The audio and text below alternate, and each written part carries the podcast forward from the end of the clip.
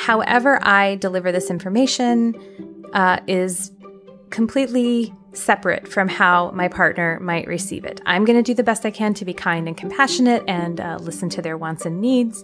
But if they have a negative reaction to my sharing, that doesn't mean either A, that I shouldn't have shared it, or B, that I shared it in the objectively wrong way. Now, again, you want to be receptive to their feedback if they didn't like the way that you shared it and you want to try to do better next time, but just try to hold on to your own truth that even if they're having a bad reaction, it doesn't mean you did anything wrong because sometimes new information is just shocking.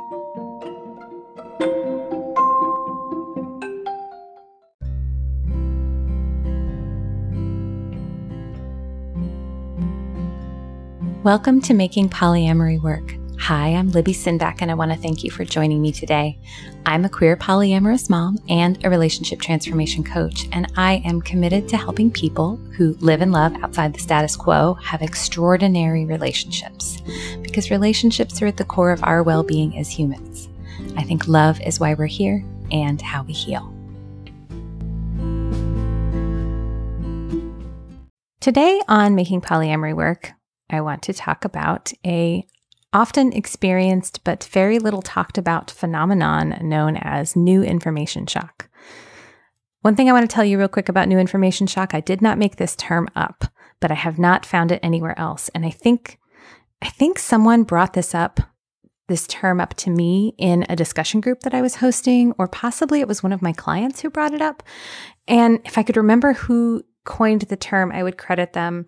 Um, I don't feel like I can take the credit, but I couldn't find anyone who had posted about it on the internet to give them credit. But if you're listening to this episode and you know that you are the one who told me about new information shock, tell me and I will credit you. anyway, new information shock. Okay, what is new information shock? So, new information shock is when you receive a piece of new information that is upsetting to you that your system reads as threatening and uh, you find yourself upset about it. And what can happen when that happens is you can feel mad at your partner for the way they shared it or about uh, how they shared it or when they decided to share it. You know, you find yourself upset that you've received the information in the way that you've received it, or you've received it and are feeling the way that you feel about it, and you just don't know what to do to make yourself feel better. And meanwhile, your partner is uh, left feeling like, oh my gosh, uh, uh, I'm bad for having shared this information or upset my partner, and maybe I shouldn't have shared it, or maybe I should have shared it differently. And then you both end up feeling upset, not just about the thing that was shared, but also um, the way you both dealt with the sharing. I think it might be helpful to give an example here. And there are so many from my experience, from experiences my clients have had, friends, etc. And I also just want to say real quick that it's important to say new information shock is not unique to non monogamy or polyamory. Uh, like a lot of the stuff on my show, it's something that can happen with friends, with family members, with monogamous partners, work colleagues, etc. And um, so, but I'm going to use a um, a polyamory example because, well, that's what a lot of the folks on this show are here to talk about. So, example um, Jordan and Tina are in a long term established non monogamous relationship. Uh, Jordan has uh, an established nested partner. Tina is um, their other partner, and um, it's a pretty been a pretty stable dynamic where um, Tina and Jordan have had consistent time together, um, and Jordan and uh, their nested partner have consistent time together. But then one day, Jordan shares that uh, they have met a new potential partner on an app and they've decided that they want to go out on a date, and Jordan is super duper excited about it. And Tina flips out. And what happens for Tina is she's scared, she's upset, and she doesn't like this information. and what she does is she tells Jordan, "Man, I wish I told I wish you told me sooner. I was not prepared for this." Uh, and maybe what happens inside Tina is she feels feelings of distrust. She feels feelings of destabilization. Again, her system reads that as threat. And she's really upset not just about the information, but about the way she's feeling about the information. And because she's feeling that way, she is blaming Jordan for the way that they revealed the information because she believes that if they had revealed it somehow differently, she doesn't exactly know how, maybe she'd feel better about it. And of course, Jordan is left feeling like, you know, I waited until we were in person. I um, made a point to share it as soon as was reasonable, but I wanted us to be in person and talk about this directly so that she could ask me any questions. And uh, they they feel like they did the best that they could there. And they've had previous experiences where they've decided to reveal a new important piece of information to Tina over text. And Tina has said, I really wish you told me this in person. So, does that resonate for anybody? I feel like this probably resonates for a lot of people. Now, I want to say here, um, before I uh, get into like what's really going on here, I do want to say that I think it's really valuable in every relationship that you're in to actually have an intentional conversation about how you want to receive information.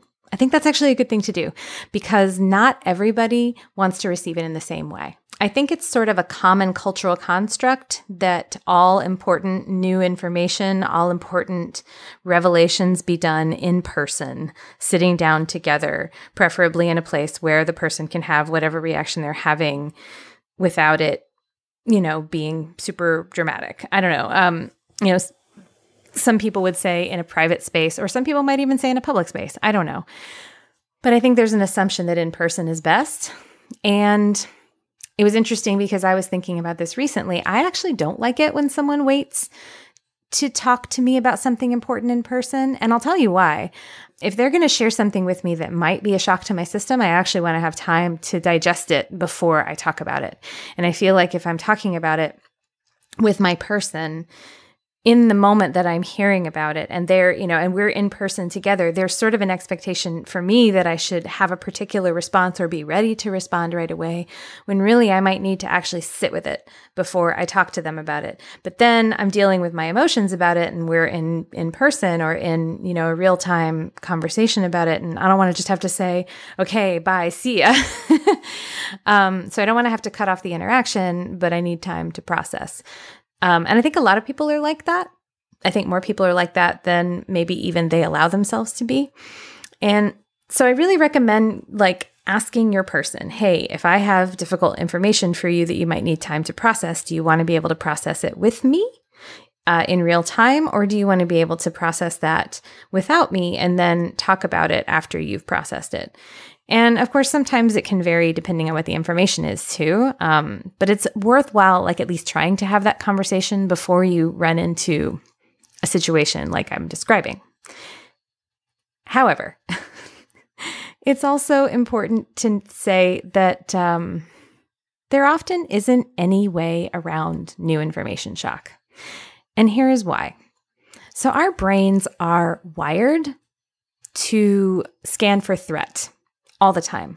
In fact, it's something like four times a second that our brain is scanning for threat. That's a lot.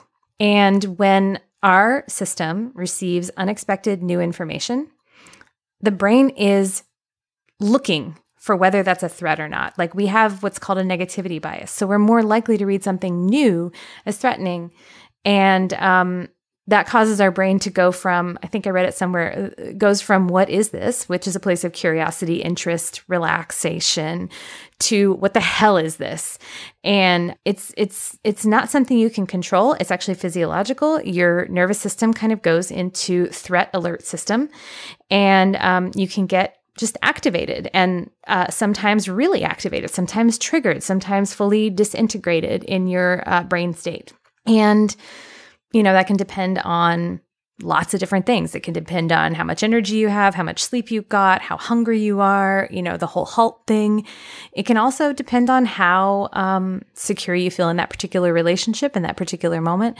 It can also depend on just um, what the information is and how surprising it might be for you.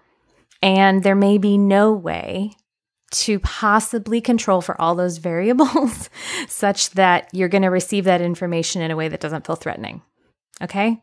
So, what I'm saying is if you are receiving new information There may be no way to receive it that will not be upsetting to you. And if you're delivering new information, there may be no way to deliver it that might not potentially be upsetting and triggering for the person you're giving it to.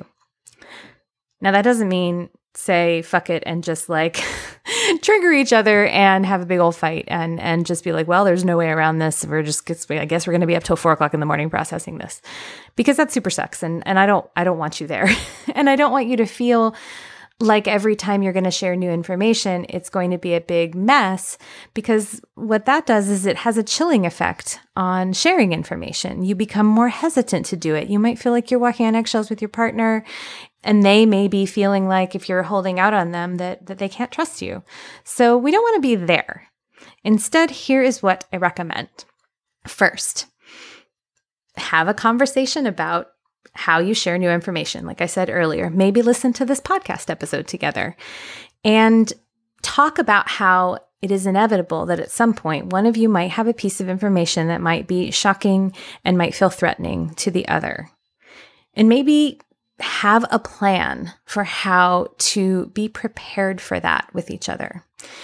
And there are a couple of things that I have found really beneficial when you are um, giving and receiving new information. So, for the person who is giving the information, what I really want you to do is ground yourself in your own good intentions, ground yourself in uh, your own belief that you're doing the best that you can, and that your partner or whomever you're speaking to may have a reaction that you would prefer them not to have. And try to just kind of hold on to what's true for you and your own goodness. And then with like loving compassion, accept that uh, the person you're speaking to might just need to have their feelings about it and give them room to have them. This is basically boundary work. It's it's sort of protective boundary work. In that what you're doing is is you're saying to yourself, you know, however I deliver this information uh, is completely separate from how my partner might receive it. I'm going to do the best I can to be kind and compassionate and uh, listen to their wants and needs. But if they have a negative reaction to my sharing, that doesn't mean either A, that I shouldn't have shared it, or B, that I shared it in the objectively wrong way. Now, again, you want to be receptive to their feedback if they didn't like the way that you shared it and you want to try to do better next time. But just try to hold on to your own truth that even if they're having a bad reaction, it doesn't mean you did anything wrong because sometimes new information is just shocking. Okay? If you're the person who's receiving that new information, I want you also to turn toward yourself. If you notice that you're having a big reaction, try to just kind of be gentle and kind with yourself. Try to notice, oh, I'm having a big reaction. There's something going on here. I'm noticing some anger, some fear. And just try to hold it hold it lightly. and by lightly, I mean sometimes what we can do when we have a big reaction to something that someone we care about has shared with us is we blame them for our feelings. And it's really important that you be able to sit with and process and care for your feelings a little bit first before you kind of dump them on your partner. Now, that doesn't mean you can't tell them again if they did share the information in sort of a sloppy way, or maybe they shared it in a way where they didn't actually give you room to have any difficult feelings about it when, like, you need to be able to have some difficult feelings about it it's okay to give them that feedback and it's okay to say, hey, like, I really would have preferred that you shared this with me earlier. I really would have preferred you shared this with me in an asynchronous way instead of in person. Or I really wish you'd shared with the, this with me in person instead of via a post it note, you know, whatever. It's okay to give that feedback, but I would actually make sure that that's not the first thing you do. Instead, I would try to sit with your own reaction and just notice it, just be an observer to it and try to understand it a little bit better. And as best you can, if you do have a, a reaction of, I need to go away and process, tell your partner. Say, hey, like, that was more than I was expecting. I'm noticing a lot's going on in here. I uh, I need to go be with myself for a little while, and I'm sorry. and so that's that's again kind of taking a time out and taking a time out with communication, so that again your partner can feel reassured that you're going to come back and process it later. I think this is really important work. and it's hard, especially if you're new to new information. Like if things have been relatively stable for a while and maybe one of the people in your relational ecosystem has a new person or there's just a new phase in their life that they're going through. And so there's a lot more new information coming in and all of that new information feels destabilizing. It may be a new practice for you to, um, work through some of that together. And again, when you are in a place where there's a lot of new information coming in, and some of it might be changing how you see things, or changing how safe you feel, or changing how stable the relationship feels, it is important to like work through some of that so that you can find a place of groundedness and security.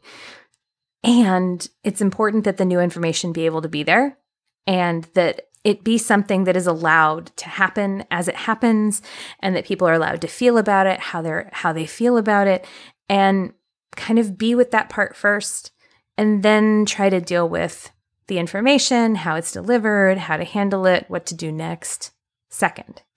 I just find that um, when people get really upset about how the information was delivered, that can just be so derailing.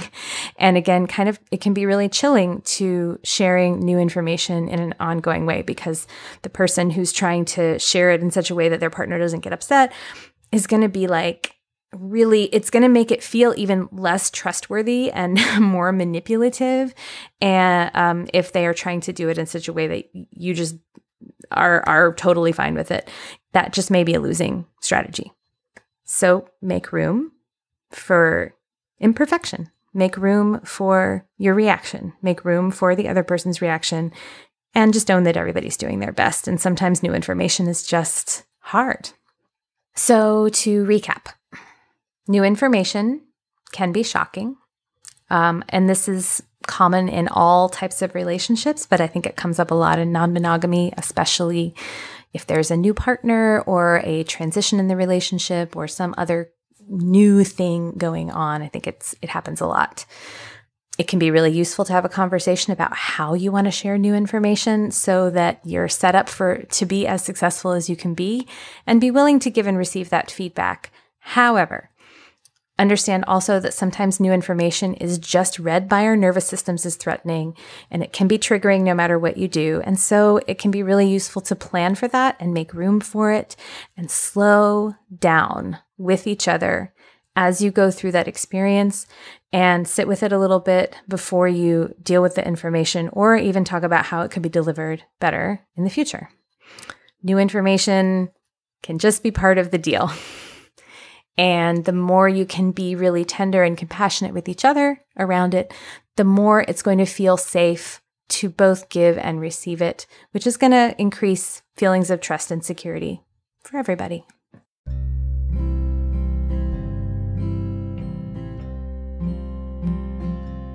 Thank you so much for joining me today. If you have any thoughts about what I've said or a question for the show, I would love to hear from you. You can reach me via my website, libbysinback.com, or you can connect to me on any of my social channels. I'm on Instagram and Facebook. I'll also say that if you're loving my podcasts, but feel like your relationship could maybe use some more help, this is work I do with my coaching clients and in the relational non monogamy circle. If you're interested, you can either set up a free introductory session with me to see if coaching might be a fit for you, or check out the Relational Non-Monogamy Circle online at libbysinback.com slash RNMC. If you love this podcast, please share it. Share it with your friends, your networks, your Facebook groups, etc. And make sure you subscribe so you don't miss an episode. And if you listen on iTunes or Stitcher, it would be super awesome if you left a review or a comment because that will help more people find the show. Making Polyamory Work is created by me, Libby Sinback. It is edited by Finn of the Normalizing Non Monogamy podcast and hosted on the Anchor.fm platform. Van de Leon manages the website and posts the transcripts. Thanks for being with me today, and I'll see you soon.